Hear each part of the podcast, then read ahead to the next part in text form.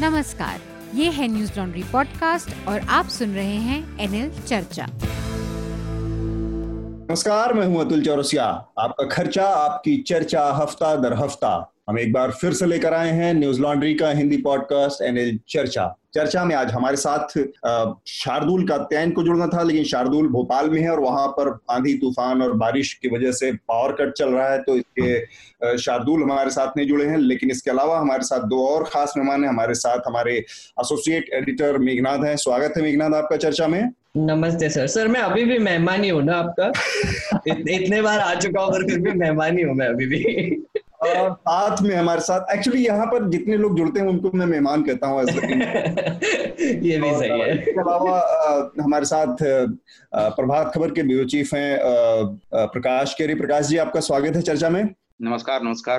तो बहुत घटनाक्रम बहुत ताज बहुत सारे घटनाओं वाला रहा पिछला तो उस पर हम चर्चा करेंगे एक बार जल्दी से उसके विषय जो है कुछ उनके बारे में आप लोगों को जानकारी दे दूँ। सर आपका आवाज़ कट गया फिर से बीच में एक बार फिर से। तो पिछला हफ़्ता जो रहा वो बहुत घटनाओं से भरा रहा उथल पुथल भरा रहा तो उसपे पर हम जो विषय है चर्चा में जिसको हम शामिल करने जा रहे हैं उनके बारे में मैं आपको थोड़ा सा जल्दी से सरसरी तौर पर जानकारी दे दूँ। फिर हम चर्चा की शुरुआत करेंगे। पिछले हफ़्ते महाराष्ट्र और गुजरात में निसर्ग तूफ़ान का असर रहा। काफ़ी वहाँ पर उसकी वजह से तबाही हुई है तो हम कोशिश करेंगे इसके पहलुओं को जानने की।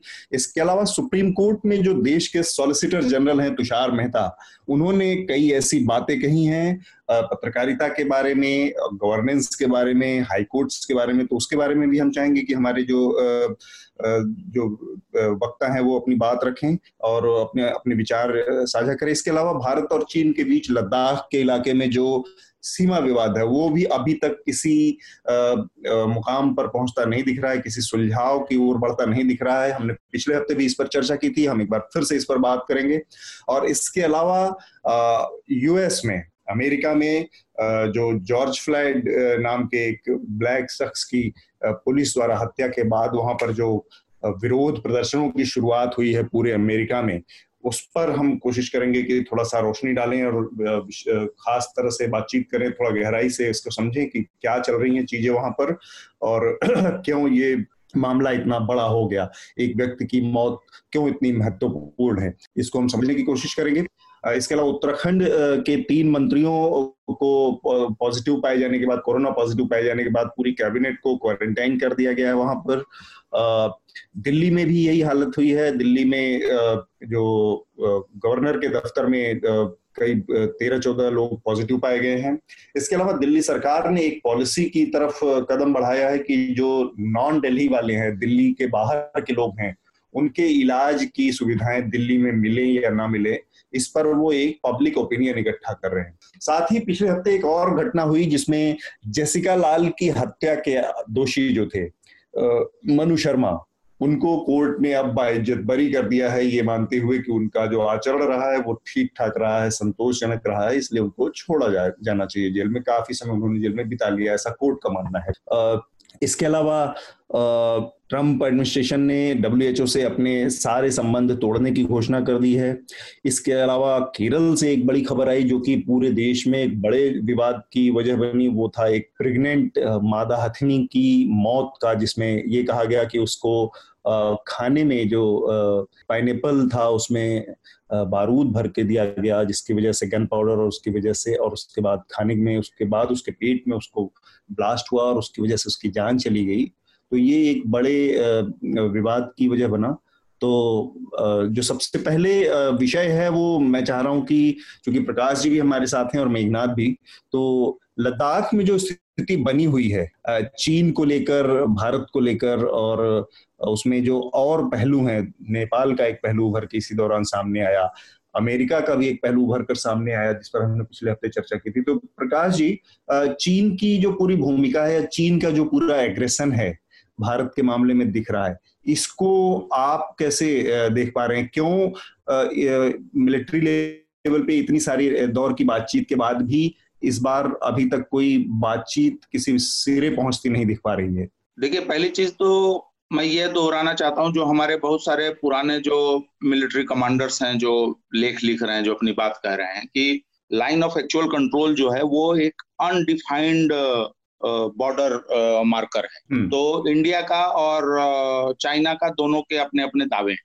हाँ, और इस वजह से क्या होता है कि मतलब एक तरीके से आप कहें कि एनुअल रिचुअल जैसा बन गया कि कभी यहाँ थोड़ी सी झड़प की खबर आई कभी वहाँ कोई आ गया कभी कुछ हो गया वो भी आरोप लगाते हैं हमारी तरफ़ से भी ये बातें होती हैं हम्म। तो एक चीज़ तो ये है लेकिन ये नॉर्मल जो ये घटनाएँ होती थी बीच बीच में गर्मियों में खासकर तो उनसे अभी की तुलना नहीं की जा सकती क्योंकि इस बार थोड़ा सा फ्लेयर अप जो है थोड़ा ऊँचे लेवल पे दिख रहा है। हम्म। और चूँकि पहले के जब झगड़े होते थे तो आमतौर पे आप डोकलाम को छोड़ दें तो आमतौर पे लोग स्थानीय स्तर पे जो हमारे मैकेनिज्म है जो ऑफिसरों की अपनी आपस की समझदारी है चीन और भारत के की टुकड़ियों के बीच में जो संपर्क है उससे वो मामले रिजॉल्व हो जाते थे। लेकिन इस बार मामला मुझे लगता है कि डिप्लोमेटिक लेवल पे जाएगा। आप देखिए कल क्या होता है लेफ्टिनेंट जनरल बात करेंगे उस स्तर की बातचीत है। और हम्म। हमें ये भी ध्यान रखना चाहिए कि अभी पीछे दिसंबर में डोभाल साहब जो हमारे नेशनल सिक्योरिटी एडवाइजर हैं वो और चाइनीज़ मिनिस्टर के साथ बातचीत हुई थी और हम्म। ये दोनों हाईएस्ट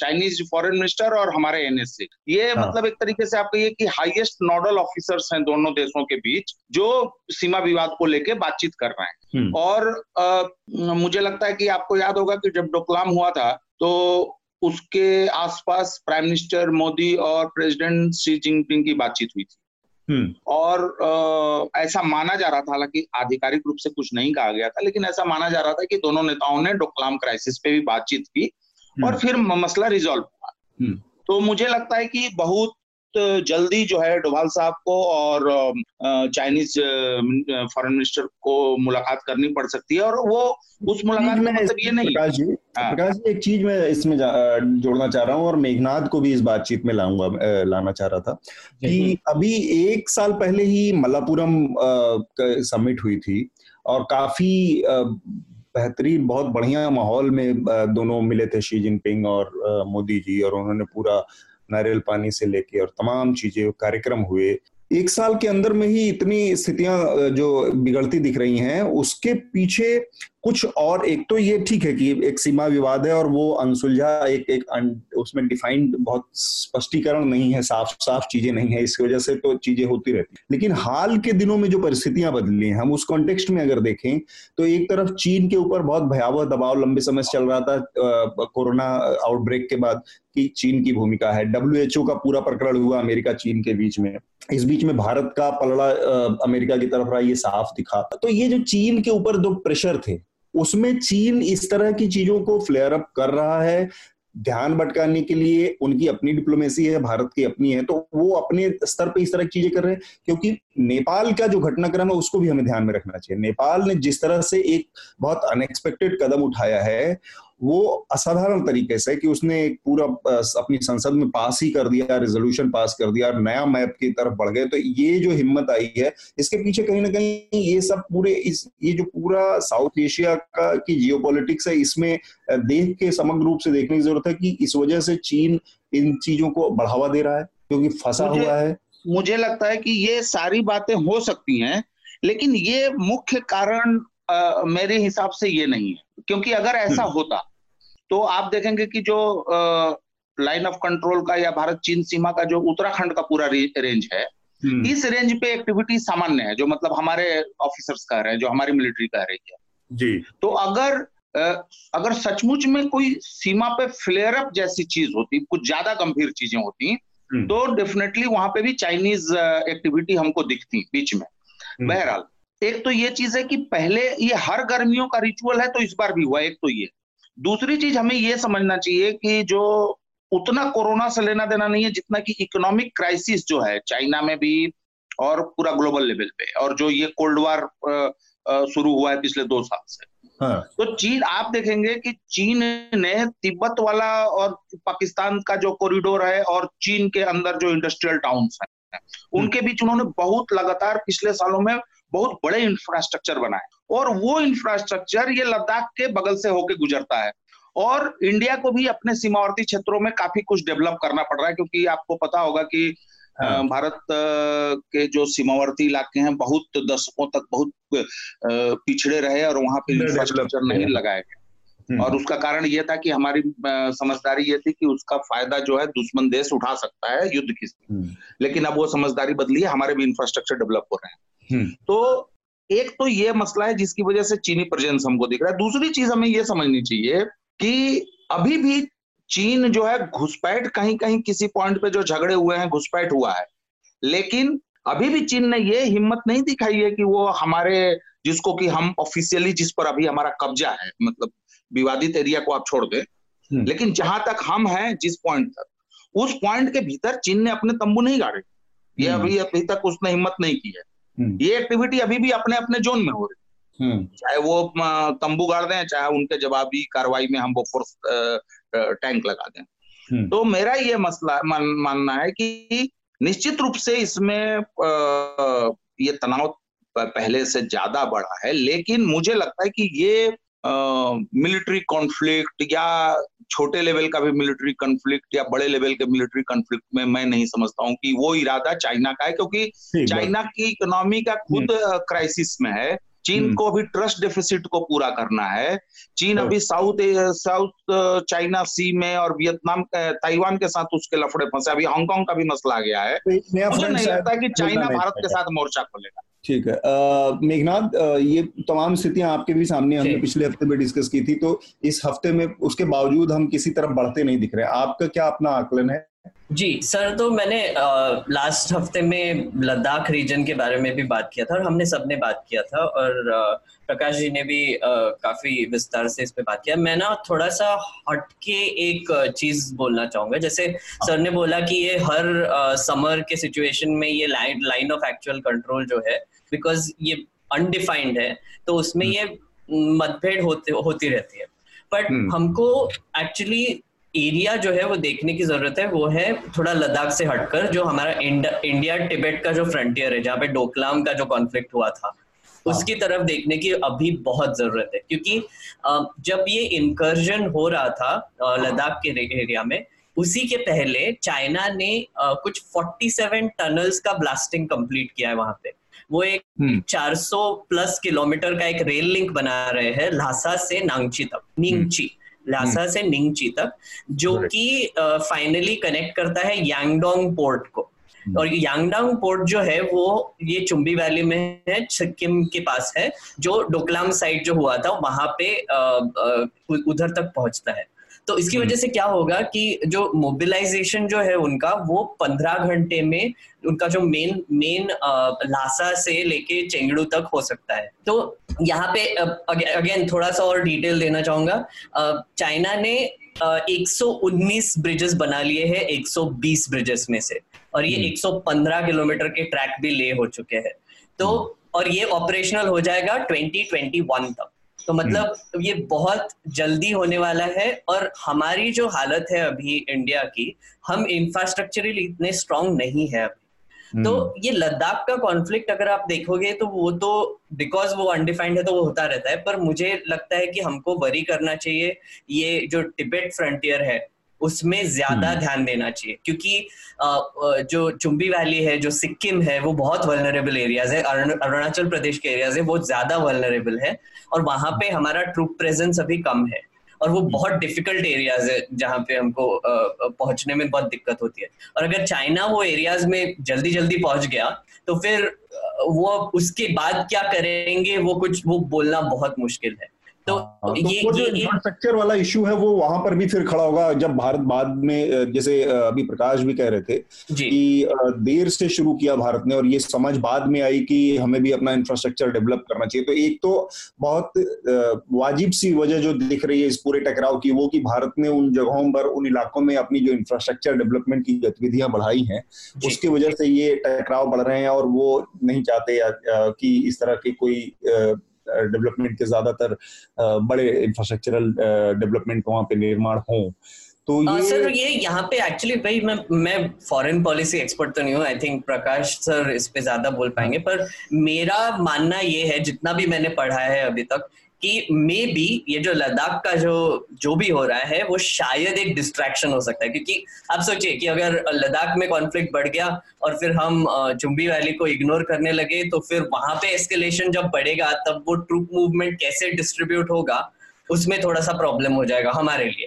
तो इसमें इसमें मैं एक पॉइंट जोड़ना चाहूँगा कि चाइना का जो इंफ्रास्ट्रक्चर डेवलपमेंट है ओवर द इयर्स उसका सिर्फ़ स्ट्रेटेजिक इंपॉर्टेंस ही नहीं है चाइना के लिए कि भाई वो ट्रूप मूवमेंट्स कर सकता है या वो भारत के साथ अगर कभी संघर्ष की स्थिति बनी तो उसको उसका एडवांटेज उठा सकता है। चाइना का इंफ्रास्ट्रक्चर डेवलपमेंट चाइना के इकोनॉमिक डेवलपमेंट स्टोरी से गहरे रूप से जुड़ा हुआ मसला है। तो चाइना का जो इन्वेस्टमेंट है वो सिर्फ़ सिक्योरिटी इन्वेस्टमेंट नहीं है। वो बिज़नेस हाँ। इन्वेस्टमेंट है हम्म, चाहे वो हम्म। तिब्बत तक रोड ले जाए या चाहे वो पाकिस्तान के अंदर वो बनाए चाहे पाक ऑक्युपाइड कश्मीर में वो डेवलपमेंट करे हाँ। तो इस ये बात इसलिए अंडरलाइन करना ज़रूरी है कि चाइना का इन्वेस्टमेंट रिटर्न भी दे रहा है ये वन बेल्ट वन रोड का एक पार्ट exactly. है और मज़े की बात मैं कह रहा हूँ कि चीन के साथ जब भी हम बात करें तो हम सिर्फ़ ये ना सोचें कि चीन और हमारा सीमा विवाद क्या है हमें ये भी हम्म। देखना चाहिए कि जो इकोनॉमिक डेवलपमेंट हो रहा है इस रीजन में हम्म। उसमें चीन और भारत की क्या हिस्सेदारी अब देखिए हम बहुत आसानी से हम लोग भूल जाते हैं कि एक तरफ़ हम वन बेल्ट वन रोड में ऑफिशियली शामिल नहीं है हम्म। बांग्लादेश से होकर जो चाइना का वन बेल्ट प्रोजेक्ट है उसमें हम पार्टिसिपेंट हैं जैसे बिम्स्टेक वगैरह में हम पार्टिसिपेंट हैं उसी तरीके से हम संघाई कॉपरेशन एस में हम मेंबर हैं और हम ब्रिक्स में मेंबर हैं जब जो कि ब्रिक्स के बहुत सारे बहुत सारी चीज़ें ओबीआर से जुड़ी हैं वन बेल्ट वन रूल्स तो डी फैक्टो हम भी वन बेल्ट परियोजना के पार्टिसिपेंट हैं और आप जानते हैं कि हम हम हम चीन से बहुत कुछ सामान खरीदते हैं। हमारा ट्रेड डेफिसिट इतना है, पचास साठ बिलियन डॉलर तक का पहुँच चुका है। अब स्थिति, नई स्थितियों में क्या होगा, नहीं होगा, वो बात की बात है, लेकिन पिछले साल तक तो पचास साठ मामला था ही। तो हमें ये देखना चाहिए कि चीन के साथ सिर्फ़ और देखिए हमारे लोग भी कह चुके हैं और चीनी लीडरशिप भी कह कह चुकी है प्राइम मिनिस्टर और सी जिनपिंग की मीटिंग में हंड्रेड इयर्स ऑफ़ कोऑपरेशन और ये भी कहा गया है बार बार कि सीमा विवाद हमारे बिज़नेस या डिप्लोमेटिक रिलेशनशिप में जो है बाधा नहीं बनेंगे और ग्रेजुअली हम इसको दूर करने की कोशिश करेंगे। पिछला दिसंबर का याद करिए डोभाल साहब की मीटिंग जो हुई है फॉरेन मिनिस्टर के साथ चाइना के। से टॉक से दूर करेंगे।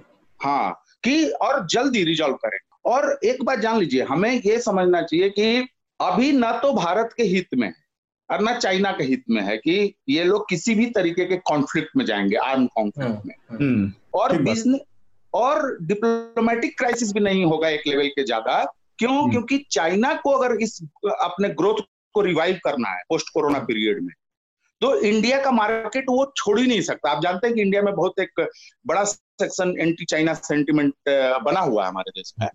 तो चाइना इस बाज़ार को लूज नहीं करना चाहेगा और उस तरीके की हरकतें करके तो मैं भी मानता हूँ कि इट्स अ लोकल इशू जो। भी चीज़ें हो रही हैं ये लोकल लेवल पे मामला है।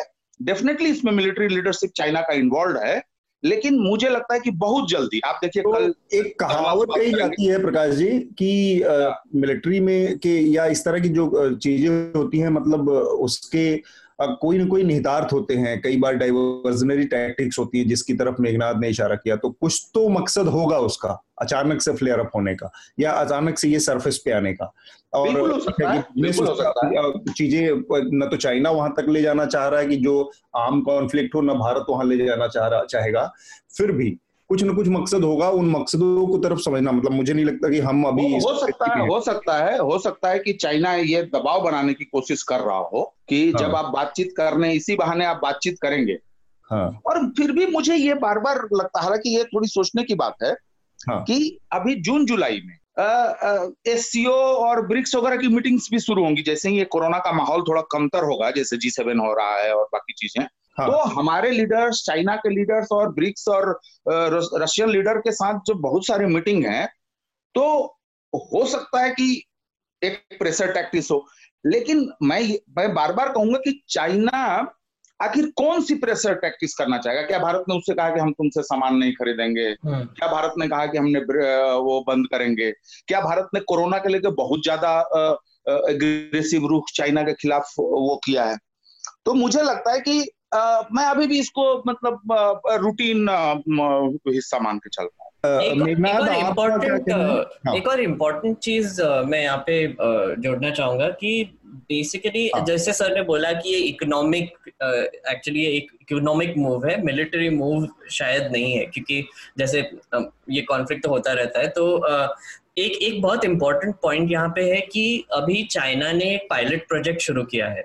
जहाँ पे वो हम्म। अरुणाचल प्रदेश के पास तीस बॉर्डर विलेजेस बनाने वाले हैं जहाँ पे 5G और ब्रॉडबैंड इंटरनेट का एक्सेस होगा और बहुत हाई स्पीड कम्युनिकेशन का एक्सेस होगा और इनका प्लान है कि वो 600 ऐसे विलेजेस बनाए अरुणाचल प्रदेश के आसपास जो कि एक मिलिट्री बेस भी हो और जनरल ट्रेडिंग पोस्ट की जगह भी काम करे तो हम्म। ये जो अग्रेसिव मूव्स जो हमको देखने को मिल रहा है ये तो ऑब्वियसली बिल्डअप है मतलब ये काफ़ी सालों से चल रहा है। अभी हम्म। ये जब कॉन्फ्लिक्ट होते हैं तब हम ये सब बातें करते हैं कि अरे ये भी हो गया अरे वो भी हो गया अरे ये भी रोड पे बन गया अरे वो भी विलेजेस भी बन रहे एक्सेट्रा बट फिर हम भूल जाते हैं। मतलब लाइक अभी एक महीने बाद अगर से जो टॉक से उससे थोड़ा ठंडा हो जाएगा या फिर ये होगा वट हम्म, एवर हम्म। ये ये कॉन्फ्लिक्ट का जो माहौल है वो कम हो जाएगा तो फिर हम भूल जाएँगे कि अरे ये भी हो रहा था जब जब चालू था। पर ये काफ़ी सालों से चालू है। तो, तो ये तो जी मेहनत अपनी बात पूरी कर लीजिए। नहीं तो ये, ये मैं बोलना चाह रहा हूँ कि ये जो कॉन्फ्लिक्ट्स जो है जो मिलिट्री कॉन्फ्लिक्ट्स जो अभी देखने को मिल रहे हैं या फिर जो डोकलाम का भी दिखा वो आ, हमको एक एस्केलेशन की नज़र से देखना चाहिए। और हम्म। ये बहुत स्लो बर्न एस्केलेशन है ऐसे एकदम डायरेक्ट एस्केलेशन नहीं है।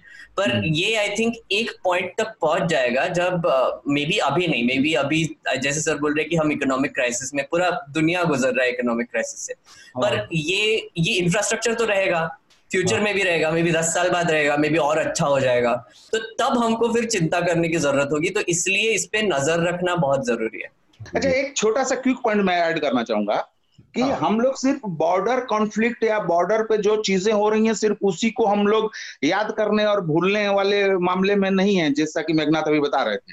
कि कुछ दिन के लिए कोई चीज़ पे हम चर्चा करते हैं बातचीत होती है उस मुद्दा बनता है फिर कल को हम भूल जाते हैं फिर कुछ कुछ दूसरी चीज़ आ जाती है। मैं आपको याद दिलाता हूँ कि ग्वादर पोर्ट के काउंटर में एक तरीके से हम्म।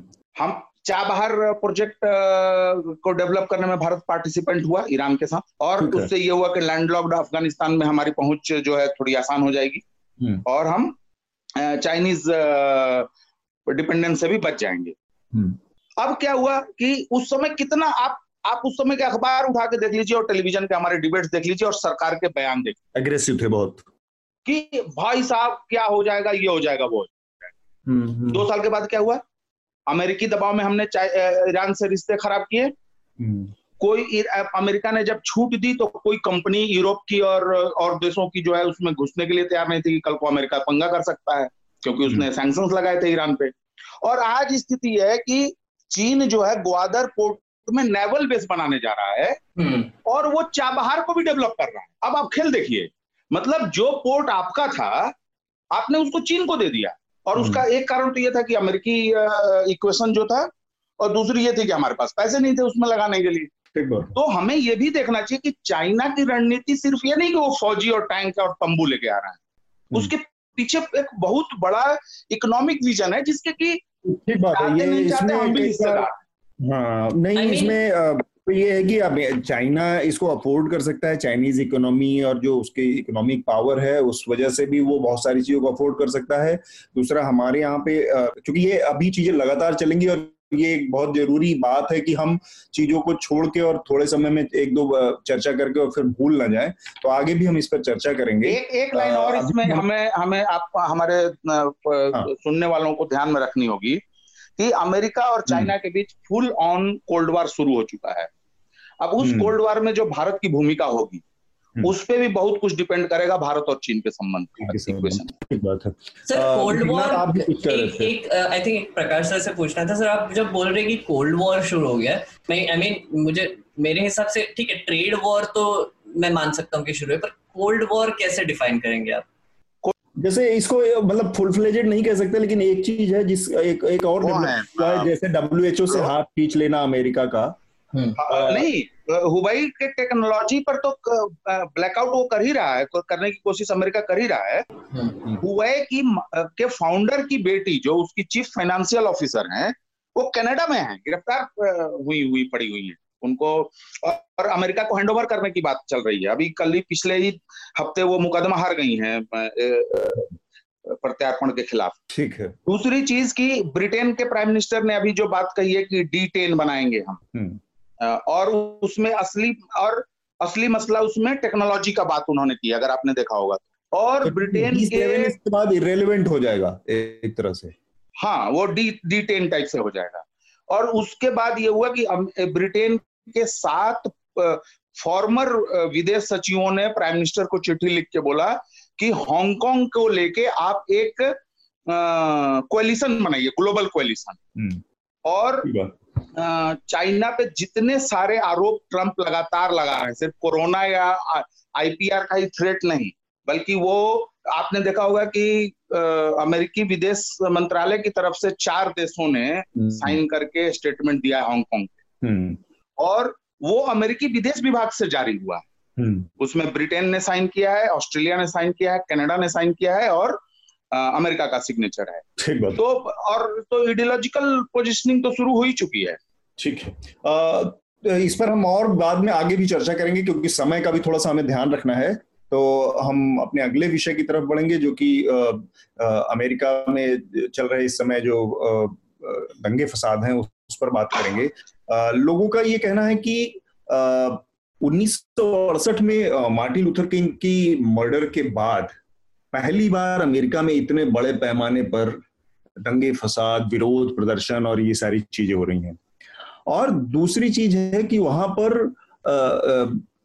जिस तरह से वहाँ के एक टेक्सस में मेरे ख्याल से ह्यूस्टन के पुलिस चीफ का जो बयान आया था वो हम्म। चीज़ इसके अलावा आर्मी चीफ मतलब चीफ ऑफ़ आर्मी स्टाफ सारे सभी आर्मी के जो चीफ है उनका जो बयान आया है रिटर्न कि हम यहाँ ट्रंप की सुरक्षा सेवा के लिए नहीं बैठे हम यहाँ कॉन्स्टिट्यूशन की सेवा के लिए बैठे हैं हम्म। इस कॉन्टेक्स्ट में मैं बात को थोड़ा समझना चाह रहा था क्योंकि अभी इसी एक व्यक्ति की मौत के बाद ये सब हो रहा है जो कि जॉर्ज फ्लैट थे जिनको कि एक हम्म। पुलिस ऑफिसर ने वहाँ पर मार दिया सरेआम सड़क पर गला दबाकर उनका तो भारत के कॉन्टेक्स्ट में मैं इस चीज़ को थोड़ा सा समझना चाह रहा हूँ। दोनों मेघनाथ से भी और प्रकाश से भी कि पिछले दो महीनों के दौरान हमने यहाँ पर बड़ी मात्रा में, करोड़ों की संख्या में लोगों का पलायन देखा। सड़कों पर पैदल दो दो हज़ार किलोमीटर, पंद्रह सौ किलोमीटर, सात सौ किलोमीटर लोग पैदल चले, गर्मी में तपते हुए, भूखे प्यासे। और उस दौरान पुलिस की निर्मम ज्यादतियाँ हमने देखी। कि लोगों को घुटने के बल बैठकर आगे बढ़ चलने को कहा गया। लोगों के लिए मतलब पुलिस ने ऐसे ऐसे तमाम अनगिनत काम किए।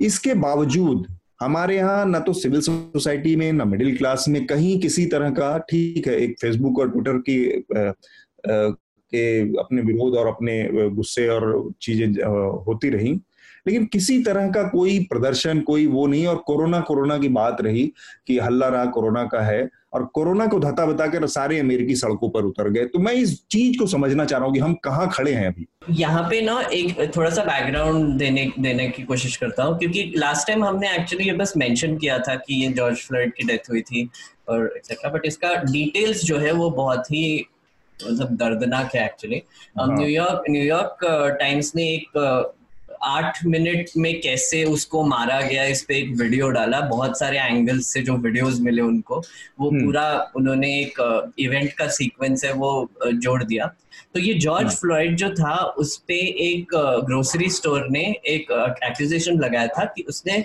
20 डॉलर का काउंटरफिट नोट यूज़ किया था सिगरेट खरीदने के लिए इसलिए उन्होंने फ़ोन किया था पुलिस, पुलिस को कि आप आके एक बार चेक कर लीजिए हम्म। अब पुलिस आया वहाँ पे और उसको ऑब्वियसली पकड़ लिया और फिर उसको हथकड़ी पहना दी और उसको गाड़ी में डाल दिया हम्म। उसके बाद हुआ क्या कि आई थिंक वो कुछ क्लॉस्ट्रोफोबिक है वो जॉर्ज फ्लोइड जो थे वो क्लॉस्ट्रोफोबिक थे तो वो बोल रहे थे कि मुझे थोड़ी सी घुटन सी हो रही है प्लीज़ विंडो नीचे कर दीजिए एक्सेट्रा तो उस, हम्म। उन्होंने उसको घसीट के बाहर निकाला रोड पे डाला और एक ऑफिसर ने उसके घुटनों से उसके गले गल, गले पे प्रेशर डाला और छह मिनट तक वो प्रेशर डाला रखा और उसके आसपास आठ आठ मिनट चालीस सेकंड हाँ आठ मिनट हाँ आठ पहले छह मिनट क्योंकि आ, बाद में वो ई e भी आया था मतलब जो एंबुलेंस भी आया था क्योंकि उन्होंने बीच में एंबुलेंस भी बुलाया। तो पहले छह मिनट तो ऐसे ही दबा के रखा वो बोल रहा था I can't breathe I can't breathe कुछ नहीं हुआ लोग रिकॉर्ड करने लगे फिर भी कुछ नहीं हुआ। तीन ऑफिसर्स भी थे आसपास उन्होंने भी कुछ नहीं किया। फिर जब मेडिकल टीम आई और वो जब चेक करेंगे तभी भी उन्होंने वो गला दबा के रखा था। फिर वो मेडिकल के जो लोग आए थे उन्होंने बोला कि प्लीज़ आप ये हटा लीजिए हमको उनको लेके जाना है। तो तब तक वो उनको एक कार्डियक अरेस्ट हो चुका था और जब वो हॉस्पिटल में पहुँचे तो उनको डेड डिक्लेयर कर दिया था। Um, तो ये जो घटनाक्रम जो था ये बहुत सारे एंगल्स से बहुत सारे वीडियोस इसके लिए गए थे और वो बहुत वायरल हो गया। और ये आप जब देखते हो जब आप आप वो एक स्टोरी देखोगे तो आप आपको ऐसे घिन आती है कि कौन से इंसान इस चीज़ की हरकतें कर सकता है। राइट और ऑब्वियसली लाइक इसका रिएक्शन हुआ क्योंकि रेशियल मैटर्स तो यूएसए में काफ़ी तनाव पे चल ही रही है। व्हाइट um, सुप्रीमेसी बढ़ रहा है एक्सेट्रा सब कुछ हो रहा है। um, तो ऑब्वियसली उसमें थोड़ा सा फ्यूएल में फायर डाल दिया मतलब कैसे आग में घी डालने जैसा हो गया। हम्म। और उसकी वजह से ये सब प्रोटेस्ट हो रहे जो भी हो रहे। अब आप अगर इंडिया का उसका कंपैरिजन करेंगे तो फिर हमारे यहाँ पे एक्चुअली बहुत ही वियर्ड हो रहा है क्योंकि प्रियंका चोपड़ा एक्सेट्रा जैसे सेलिब्रिटीज वहाँ पे भी ब्लैक लाइव्स मैटर के बारे में बात करते हैं पर यहाँ पे आपने अगर देखा होगा दिल्ली राइट्स के टाइम पे जब वो प्रोटेस्ट हो रहे थे एंटी सी प्रोटेस्ट तब हम्म। एक फैजान नाम का लड़का था उसे मारा गया था एक ग्रुप ऑफ़ मुस्लिम लड़कों को नेशनल एंथम बोलने के लिए फोर्स किया था पुलिस ने तीन पुलिस ऑफिसर और उनको मार रहे थे। फिर एक और केस आया था जब वो आम, ए, कुछ कुछ प्रोटेस्टर्स को मार रहे थे और फिर एक आ, कुछ औरतों ने आके उनको रोक दिया था। तो उनको भी हम्म। फिर बेसिकली हरास करना शुरू कर दिया। तो ऐसे अनगिनत केसेस है। जैसे उत्तर प्रदेश में आप देखेंगे तो उत्तर प्रदेश में नेम एंड शेम का टैक्टिक अप्लाई किया। जब अक्यूज कर दिया था कि इन्होंने प्रॉपर्टी डिस्ट्रॉय किया तो उनके नाम एक बोर्ड पे लखनऊ में मेन एरिया में उनके एड्रेस के साथ छाप दिए तो ये जो ये जो इवेंट्स है और इतने काफ़ी इवेंट्स है ऐसे पिछले कुछ सालों में हमारे यहाँ पे ऐसे आउटरीच नहीं होता है। कितने भी वीडियो आ जाए कितने भी एंगल्स से आ जाए कितने भी घिनौने वीडियोस आ जाए हमारे यहाँ पे ऐसे आउटरीच अभी तक हमने देखा नहीं। पर फिर भी आ, मैं बोलना चाहूँगा कि जो आ, अभी जो प्रोटेस्ट हुए थे एंटी सी ए प्रोटेस्ट वो फिर भी क्लोज आए थे। और वो अमेरिका में जितना वायलेंस हो रहा है उतनी उतने हद तक हुआ भी नहीं था। um, तो हमारे यहाँ पे मैं मैं हमेशा बोलता हूँ कि अमेरिका एक बहुत ही पुरानी डेमोक्रेसी है। वहाँ पे इंस्टीट्यूशंस जो है वो काफ़ी स्ट्रांग है। अगर प्रेसिडेंट कुछ भी करना चाहे रैंडम तो वो ऐसे ही नहीं कर सकता। जैसे हम्म। एक उनके जो आर्मी आर्मी चीफ है उन्होंने एक लेटर लिखा था कि हम अमेरिकन कॉन्स्टिट्यूशन और अमेरिकन लोगों को प्रोटेक्ट करते हैं इसका याद रखिए। ऐसे एक रैंडम लेटर इशू कर दिया था। उनका सिग्नल करने का ये मतलब था कि हम आर्मी लेके आएँगे आर्मी लेके प्रोटेस्टर्स पे वार करने वाले हैं नहीं और प्रेसिडेंट हम्म। बोलेगा भी तो हम नहीं करने वाले। तो वहाँ पे इंस्टीट्यूशंस बहुत स्ट्रांग है। और हमारे यहाँ पे सत्तर साल हो गए हमको इंडिपेंडेंस सत्तर प्लस साल हो गए हमको इंडिपेंडेंस मिलकर हम वैसे भी यंग डेमोक्रेसी है।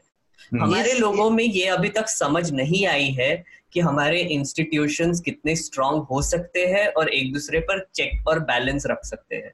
अभी इस बारे में पॉलिटिकल क्लास को इतनी वो भी नहीं है कि इच्छा भी नहीं है ना उसकी मंशा है कि डेमोक्रेटिक इंस्टीट्यूशन को मज़बूत किए जाए क्योंकि वो अल्टीमेटली उनके अपने हितों से टकराते हैं। और और प्रेशर भी नहीं है क्योंकि लोगों को पता ही नहीं है राइट लाइक सो वही एक बात है कि अगर अगर आप प्रेशर प्रेशर डालेंगे हमारे पॉलिटिशियंस पर इलेक्टेड लीडर्स पर जो भी है तो फिर हम्म। उनको एक्ट करना पड़ेगा। जैसे हमें यहाँ पे हमें यहाँ पे याद करनी चाहिए एक बात जब संविधान सभा में बाबा साहब आम्बेडकर ने कही थी हम्म। कि एक खराब संविधान हो लेकिन उसको लागू करने वाले लोग अच्छे हों तो वो अच्छा हो जाएगा। जी। और एक अच्छा संविधान हो लेकिन लागू करने वाले लोग अच्छे नहीं होंगे तो वो बुरा हो जाएगा। हम्म। तो भारत के संदर्भ में मैं ये बात हमेशा आ, कहता हूँ कि जो ड्राफ्टिंग कमेटी का चेयरमैन है वो ये बात कह रहे हैं तो इसको हमको एक लिटमस टेस्ट के रूप में रखना चाहिए इस बात को पहली बात। हम्म। दूसरी चीज़ मैं ये कहूँगा कि हमारे देश में देखिए अमेरिका भी एक यूनियन ऑफ़ स्टेट्स है। इंडिया हम्म। भी यूनियन ऑफ़ स्टेट्स है। इसीलिए तो हम कहते हैं ना यूनियन ऑफ़ इंडिया लेकिन सच्चाई ये है कि हमारी राज्य सरकारें जो हैं वो फिनेंशियल मैटर से लेके और लीगल मैटर और लॉ एंड ऑर्डर मिलिट्री इन सारी चीज़ों पे वो कंप्लीटली सेंटर के पास ज़्यादातर पावर्स हम्म। अब जैसे अगर कोई गवर्नर नहीं चाहेगा तो मिलिट्री नहीं अंदर जाएगी अमेरिका में हम्म। लेकिन यहाँ पे हमको किसी से पूछने की ज़रूरत नहीं है और ज़्यादा आप बोलेंगे तो मैं आपको फायर भी कर सकता हूँ चीफ मिनिस्टर की नौकरी जा सकती लेकिन वहाँ पे आप अमेरिकी प्रेसिडेंट भी चाह के ऐसे नहीं कर सकते हम्म। वहाँ की सीनेट और वहाँ के हाउस ऑफ़ रिप्रेजेंटेटिव भी ऐसी नहीं ऐसा नहीं कर सकती है हम्म। तो वहाँ की डेमोक्रेसी से भारत की डेमोक्रेसी की तुलना एक तो इंस्टीट्यूशनल लेवल पे नहीं की जा सकती उनके जो राइट्स हैं आप देखिए उनके कॉर्पोरेट गूगल आज प्रोटेस्ट मना रहा है कल मनाया कल गूगल ने। तो वहाँ पे जो कॉर्पोरेट्स के राइट्स हैं जो वहाँ पे इंडिविजुअल ग्रुप्स के राइट्स हैं मीडिया को जो राइट है। हम्म। हमारे यहाँ तो आप एक लाइन लिख दीजिए कल आपको कोर्ट में घसीट जाएँगे और कोई तुषार मेहता खड़ा होकर आपको कुछ भी बोल सकता है। तो वहाँ पे ये बात आप नहीं कह सकते भले ठीक है प्राइम प्रेसिडेंट अपना अपनी बौखलाहट में जो बोल रहे हैं वो सही बोल रहे हैं गलत बोल रहे हैं ये अलग बहस की बात है। लेकिन वहाँ पे मीडिया की जो मेघनाथ ने भी कहा जो इंस्टीट्यूशन हैं। और इंस्टीट्यूशन हाँ। का मतलब सिर्फ़ जुडिशियरी या पार्लियामेंट नहीं होता। इंस्टीट्यूशन हम्म। में सिविल सोसाइटी मीडिया और सिविल सोसाइटी जी। और दूसरी चीज़ की हमारी पॉलिटिकल हमारा पॉलिटिकल सिस्टम जो है बेसिकली डेमोक्रेटिक पॉलिटिकल सिस्टम है नहीं वो एक फ्यूडल पॉलिटिकल सिस्टम है। तो हम्म। अभी हम एक इवोल्यूशन के दौर से गुजर रहे हैं तो हमें जो है पश्चिम के डेवलप्ड डेमोक्रेसी आप ये देखिए ना ये ब्लैक व्हाइट का ही मसला इसके लिए सौ डेढ़ सौ साल पहले वहाँ पे सिविल वार हो चुका है और उसका लीडरशिप राष्ट्रपति खुद कर रहा था। अब्राहम लिंकन के टाइम ठीक तो हमें ये समझना चाहिए कि अभी हम ठीक है हमने डेमोक्रेसी बना ली हमने बहुत अच्छा संविधान बना लिया हमने बहुत अच्छे नियम कानून बना लिए लेकिन उनको लागू करने का हिसाब किताब उनको जमीनी हकीकत में उतारना और सबसे बड़ी चीज़ कि हमारा पॉलिटिकल कल्चर आप मुझे बताइए कि सिविल सोसाइटी नहीं बोल पाई जो लोग प्रताड़ित हो रहे थे या हो रहे हैं वो नहीं बोल पाए। नहीं बोल पाए। हमारा पॉलिटिकल क्लास कहाँ था? हम्म। हमारे इलेक्टेड रिप्रेजेंटेटिव कहाँ थे? पार्टियों की बात छोड़ दीजिए हो सकता है किसी पार्टी का मान लीजिए कोई साउथ की पार्टी है वो यूपी में तो आके लड़ेगी नहीं। लेकिन जो एमएलए हैं बात इंस्टीट्यूशन की छेड़ दी है प्रकाश जी तो हम्म। उसका दूसरा पहलू और तुषार मेहता का भी नाम आपने ले लिया है तो उसकी हम्म। बात को आगे बढ़ाते हुए मैं अपने श्रोताओं को थोड़ा सा जानकारी दे दूँ कि हुआ क्या सुप्रीम कोर्ट में और फिर इस पर भी हम अब बातचीत कर लेते हैं क्योंकि ये बहुत महत्वपूर्ण हिस्सा है और मीडिया के से जुड़ा मतलब मसला है तो हम न्यूज़ लॉन्ड्री के लिए भी बहुत महत्वपूर्ण हो जाता है कि हम इस पर थोड़ी सी बातचीत अपने श्रोताओं को और उसके पहलुओं को से रूबरू कराएँ। हुआ क्या कि करीब दो महीने बाद सुप्रीम कोर्ट को लगा कि जो माइग्रेंट्स की क्राइसिस है या जो पलायन हो रहा है, प्रवास हो रहा है लोगों का, वो बहुत ही गंभीर है या चिंताजनक है। तब वो भी लगा तब जब सीनियर वकीलों ने उनको चिट्ठी लिखी। चिट्ठी लिखी वही दो महीने बीत जाने के बाद और तमाम लोगों ने चिट्ठियाँ लिखी ये सब हुआ तो सुप्रीम कोर्ट एक तरह से अपने आप को ऐसी स्थिति में उसने पाया कि अब इस पर बात होनी चाहिए तो उसने कोर्ट में तलब किया सरकार को। सरकार का पक्ष रखता है कौन कोर्ट में? सॉलिसिटर जनरल ऑफ़ इंडिया जो उसकी इस समय तुषार मेहता है। हालाँकि ये कोई कॉन्स्टिट्यूशनल बॉडी नहीं है ये स्टेटरी बॉडी है और उन्होंने जो बातें कही है, वो बहुत ही मतलब चिंताजनक भी हैं और जिसकी निंदा भी की जानी चाहिए। उन्होंने केविन कार्टर, जो कि साउथ अफ्रीका के एक मशहूर फोटोग्राफर थे, उनको पुलित्जर पुरस्कार एक फ़ोटो के लिए मिला था और वो फ़ोटो थी सूडान के अकाल की, उन्नीस सौ तिरानबे में उन्होंने खींची थी, जिसमें कि एक बच्ची वर्ल्ड, जो यूएन का जो खाद्य सेंटर है, भोजन जहाँ पर डिस्ट्रीब्यूशन होता था, बंटवारा होता था, वहाँ जा रही थी और रास्ते में ही पहुँचते पहुँचते वो बेहोश हो गई सड़क और गिर पड़ी और वहाँ पर एक गिद्ध आया और वो की, वो गिद्ध उसकी बच्ची की तरफ़ ताकने लगा और वो फ़ोटो उन्होंने ली थी। तो उससे जुड़ी जो कहानी, तुषार मेहता ने, एक तो उन्होंने पत्रकारों की तुलना बड़े बड़े विशेषण भारी भरकम से की कि ये जो एसी रूम में बैठे सोफे में धसे बैठे लोग हैं ये सरकार की तमाम प्रयासों की वो नहीं कर रहे हैं तारीफ़ नहीं कर रहे हैं और केवल नकारात्मकता से भरे लोग हैं। और गिद्ध से उस गिद्ध से तुलना की।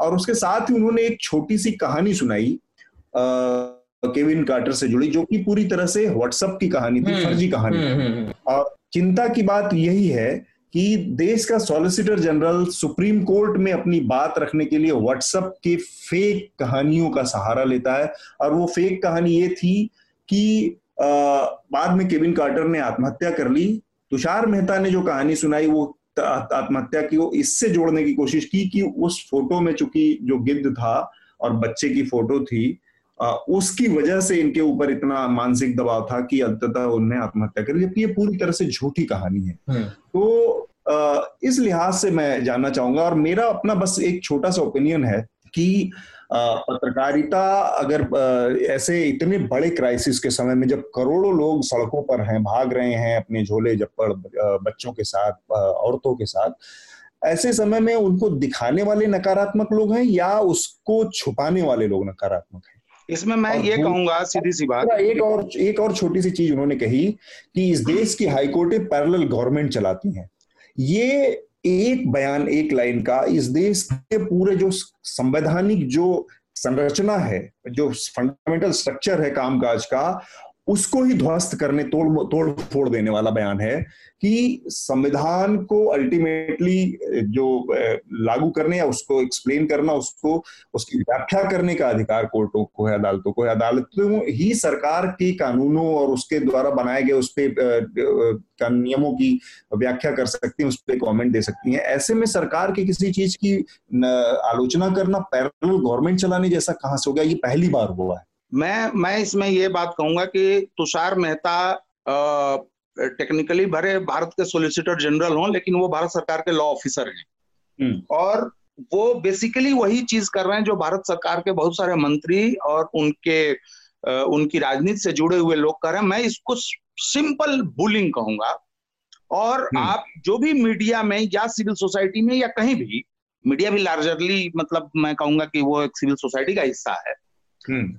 तो वो जब भी इस सरकार के किसी भी चीज़ के ऊपर अंगुली उठाता है या उसकी आलोचना करता है तो उसके मुद्दे पे बात करने की जगह बहुत तरीके के नाउन और एडजेक्टिव के साथ हमला होता है और हम्म। ये पहली बार नहीं हुआ है ये पिछले कुछ सालों से हम लगातार देख रहे हैं और हर हम्म। मसले में देख रहे हैं छोटा मसला हो बड़ा मसला हो यहाँ भी लोगों ने तो यहाँ अरे आप छोड़िए कि मीडिया को तुषार मेहता ने क्या कहा सरकार और सरकार के समर्थकों ने तो यहाँ कह दिया कि ये ये ये मजदूर जो है जा क्यों रहा है? इनको तो खाना मिल रहा है। ये वहीं क्यों नहीं रह रहे हैं? कोरोना क्यों फैला रहे हैं? यहाँ तक बात कह दी गई।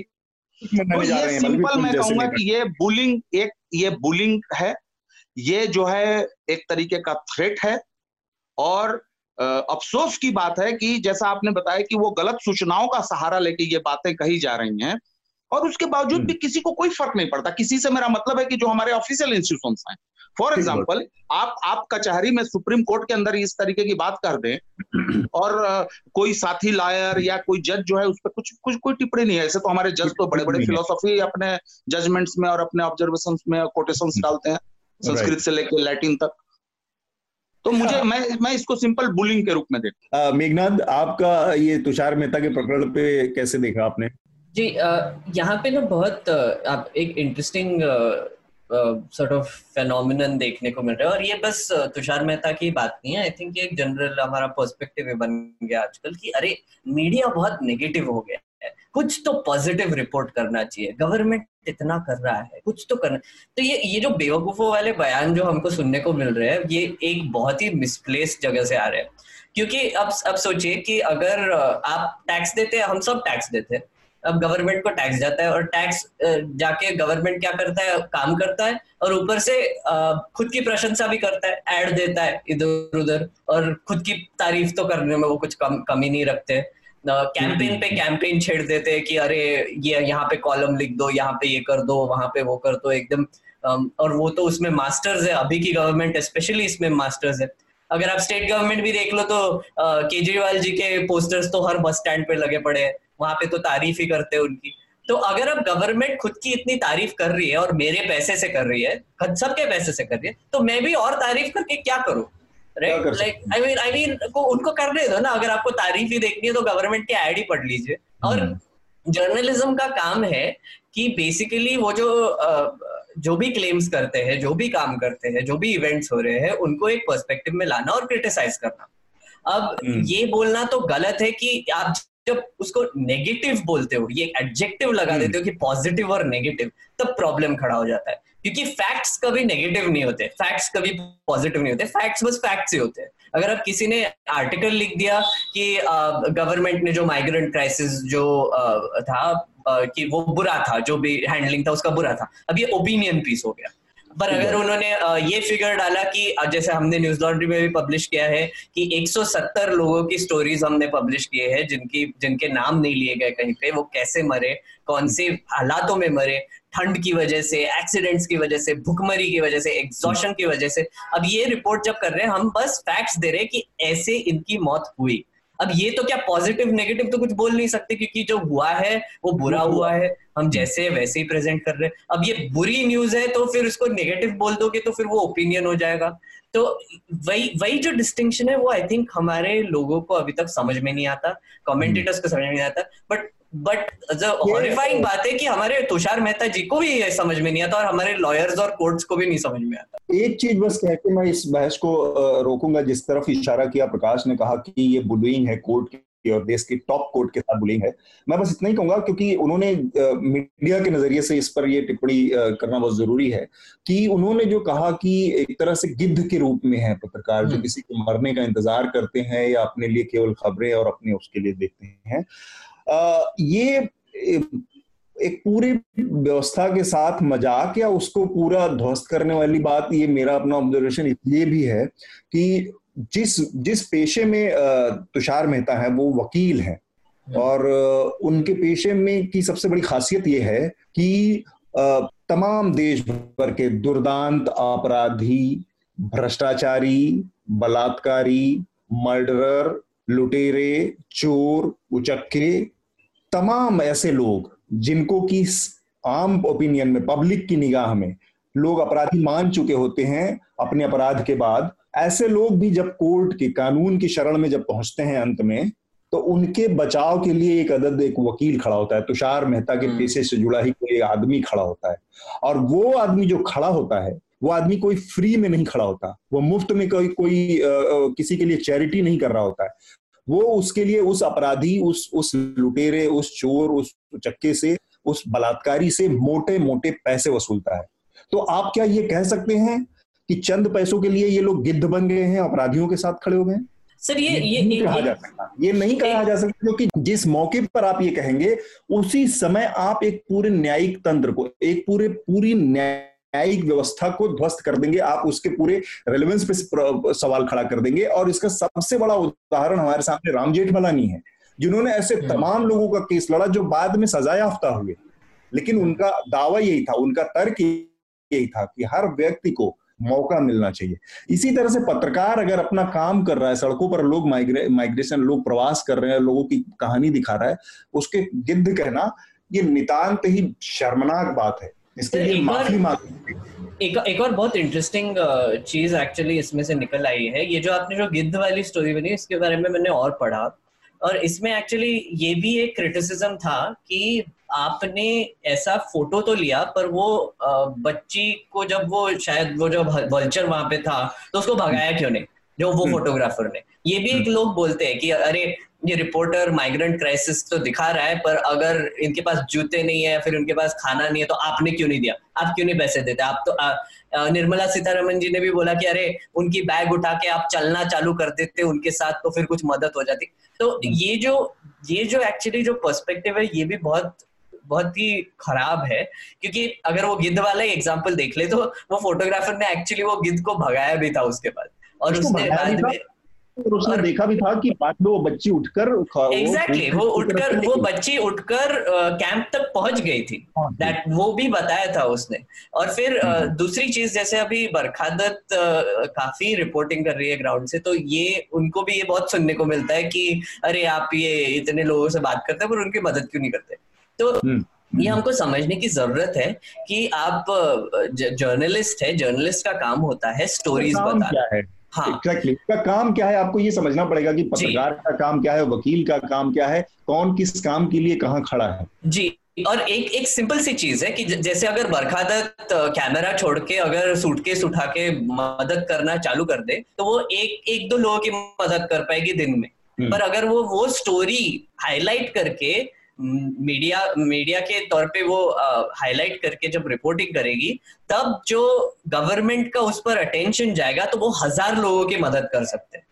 क्योंकि ऐसे काफ़ी केसेस हो रहे हैं जो रिपोर्ट हो रहे हैं। तो ये, ये हमको समझने की ज़रूरत ये विशुद्ध बेशर्मी है तुषार मेहता की और इस सरकार की।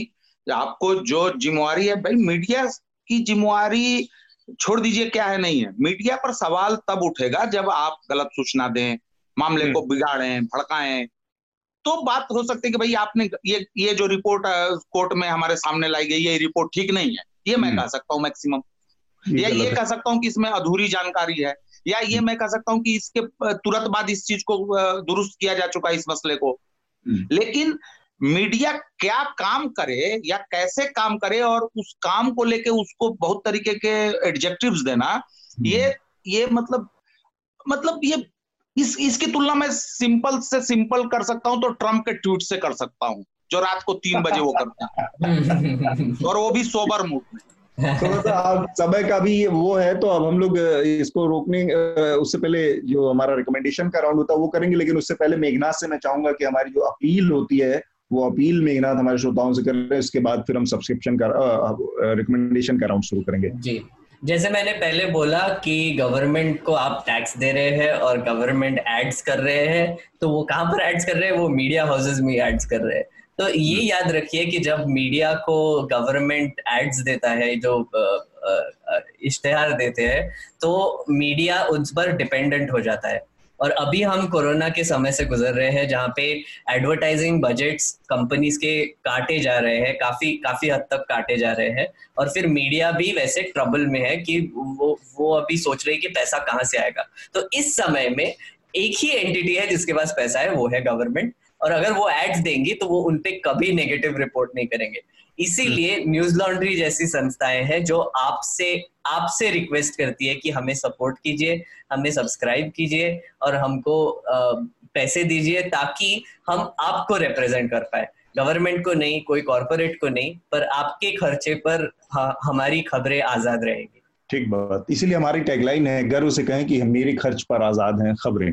जी बहुत गर्व सर बहुत गर्व और देखिए इसमें मैं एक चीज़ जोड़ इस इस आपकी हाँ। अपील में एक चीज़ जोड़ना चाहूँगा हालाँकि मैं तो बाहर का आदमी हूँ जी सर जोड़िए सर लेकिन मैं ये कहूँगा कि कोई भी किसी भी देश में आपको हाँ। मैं एक छोटी सी मतलब बहुत मुश्किल मैं तीस सेकंड लूँगा मुझे हाँ। एक अमेरिका में एक बहुत बड़े अखबार में काम करने वाले एडिटोरियल डिपार्टमेंट में काम करने वाले व्यक्ति ने ये कहानी बताई कि पाकिस्तान में एक चैनल को बंद कर दिया गया बंद नहीं कर दिया गया उसके ऐड बंद कर दिए सरकारी।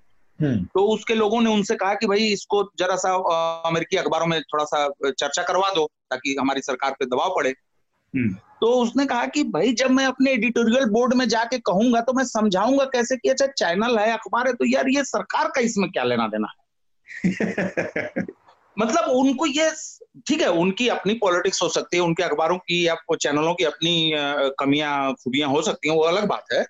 लेकिन हम्म। या तो वो ट्रस्ट से चला रहे हैं चंदे से चला रहे हैं सब्सक्रिप्शन से चला रहे हैं तो उनको हम्म। ये समझ में नहीं आता कि यार ये साउथ एशिया में हो क्या रहा है कि सरकार जो है सबसे बड़ी फंडर है मीडिया की ठीक बात और सरकार से ही सवाल पूछने हैं और तो ये ये देखिए बात और ये भी हमको समझना चाहिए कि मैं एक कंज्यूमर के रूप में जब मैं बाज़ार में जाता हूँ हाँ। तो अपनी हैसियत और क्षमता के हिसाब से मैं अपने लिए जो सबसे ज़रूरी और सबसे अच्छी चीज़ है वो मैं खरीदने की कोशिश करता हूँ और समाचार और सूचना तो इतनी पवित्र और इतनी ज़रूरी चीज़ है। अगर उसमें मैं अगर दो रुपए पाँच रुपए दस रुपए पचास रुपए नहीं खर्च करना चाह रहा हूँ अगर सही सूचना पर तो मुझे हम्म। लगता है कि मैं अपना ही नुकसान कर रहा हूँ। प्रदूषित सूचनाएँ मिलेंगी कंटामिनेटेड फिर। हाँ, वही व्हाट्सएप जब सुप्रीम कोर्ट में चल रहा है तो मीडिया तो बहुत नीचे है। जी बिल्कुल। तो हम अपना रिकमेंडेशन का राउंड शुरू करते हैं। सबसे पहले मेघनाथ आपसे इस बार आप हमारे श्रोताओं के लिए क्या रिकमेंड करेंगे? Uh, मैं एक uh, बहुत ऑब्सेसिवली एक चैनल देख रहा हूँ यूट्यूब पे। उसका नाम है फिलोसफी ट्यूब uh, एक ब्रिटिश ब्रिटिश ओलिवर थॉर्न नाम के एक शख्सियत का ये चैनल है। काफ़ी सालों से चल रहा है। बेसिकली ये बहुत ही मजाकिया तरीके से फिलोसफिकल कॉन्सेप्ट्स और उनके एप्लीकेशन रियल लाइफ में एक्सप्लेन करते हैं। इंग्लिश में है पर बहुत ही बहुत ही बढ़िया चैनल है मैं रेकमेंड करूँगा। उसके वीडियोस देखिए। Um, और और एक गेम गेम मैं रेकमेंड uh, करना चाहूँगा। बॉर्डर थ्री खेल रहा हूँ अभी। मुझे डिस्काउंट पे मिला एक एपिक गेम्स पर। तो अगर कोई गेमर्स सुन रहे होंगे तो डिस्काउंट चालू है ले लो यार। बहुत मस्त गेम है। और uh, एक और न्यूज़ uh, लॉन्ड्री का ही रिकमेंडेशन मैं देना चाहूँगा। हाँ. uh, हमारे न्यूज़ लॉन्ड्री में इंग्लिश में एक रिपोर्ट किया गया है beyond Ladakh here's how China is scaling up its assets along the India Tibet frontier तो मैंने जो भी इंफॉर्मेशन आज के पॉडकास्ट में दी थी वो यहाँ से आई थी।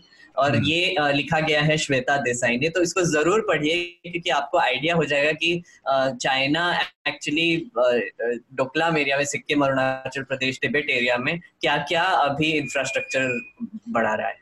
डेवलप कर रहा है। प्रकाश आपका रिकमेंडेशन मैं कहूँगा कि और वो मीडिया और मास मीडिया से ही रिलेटेड है। हाँ. और इस माहौल में हम एक प्रोड्यूसर एक कंटेंट प्रोड्यूसर के नाते और एक कंज्यूमर के नाते अपनी सैनिटी को कैसे मेंटेन कर सकते हैं उसके बारे में एक फ़िल्म है पिछले साल ही आ गई थी और हम्म। ये अमेजन प्राइम पर है। Beautiful day in the neighbourhood Tom Hanks की फ़िल्म है।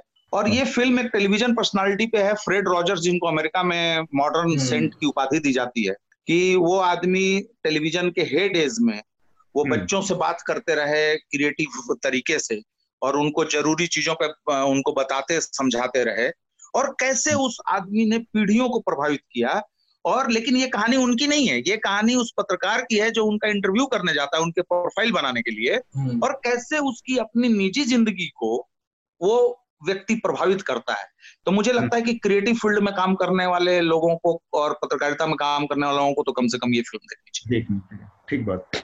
Uh, मेरे दो रिकमेंडेशन है। एक तो चूँकि केविन कार्टर का ज़िक्र आया तो उस पर मैं चाहूँगा कि uh, जो न्यूयॉर्क टाइम्स ने उस समय अपने 94 में ऑबिचरी केविन कार्टर की जो प्रकाशित की थी uh, उसको पढ़ा जाए।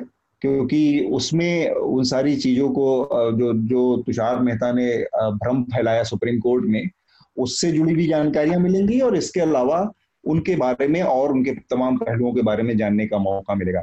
इसके अलावा आज कबीर की जयंती है, कबीर दास की, और हालाँकि वो तो जिस जमाने में पैदा हुए, उनका कोई एक दिन मुकर्र करना मुश्किल है, लेकिन लोगों ने तय किया है तो हमें मान ही चलते हैं कि उनकी आज जयंती है, और जन्मदिन आज हुआ था उनका। तो उत्तर भारत के जो संत परंपरा में जो, जिसको आज आप चाहे सेकुलर कहें या जो भी कहें, उस परंपरा में आज से 500-600 साल पहले उतना बड़ा संत और उतना बड़ा लेखक और फिलोसफर नहीं हुआ।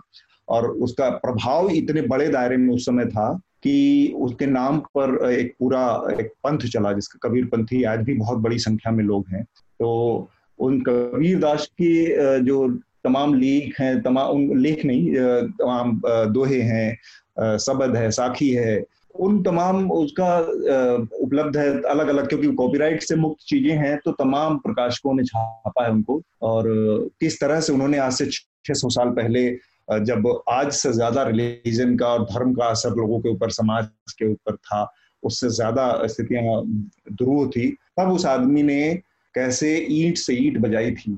पाखंड के खिलाफ धर्म तो नहीं कहूँगा लेकिन पाखंड के खिलाफ कर्मकांड के खिलाफ तो वो उनके लिखे को पढ़ा जाना चाहिए। मैं कबीर के जो ग्रंथावली है उसको रिकमेंड करूँगा। और इसके साथ ही हम अपनी आज की चर्चा को यहीं पर रोकेंगे। प्रकाश जी और मेघनाथ आप दोनों लोगों का बहुत बहुत स्वागत इस चर्चा में शामिल होने के लिए। Thank you sir thank you शुक्रिया शुक्रिया। न्यूज़ लॉन्ड्री के सभी पॉडकास्ट ट्विटर आईटीज और दूसरे पॉडकास्ट प्लेटफॉर्म पे उपलब्ध हैं। खबरों को विज्ञापन के दबाव से आज़ाद रखें। न्यूज़ लॉन्ड्री को सब्सक्राइब करें।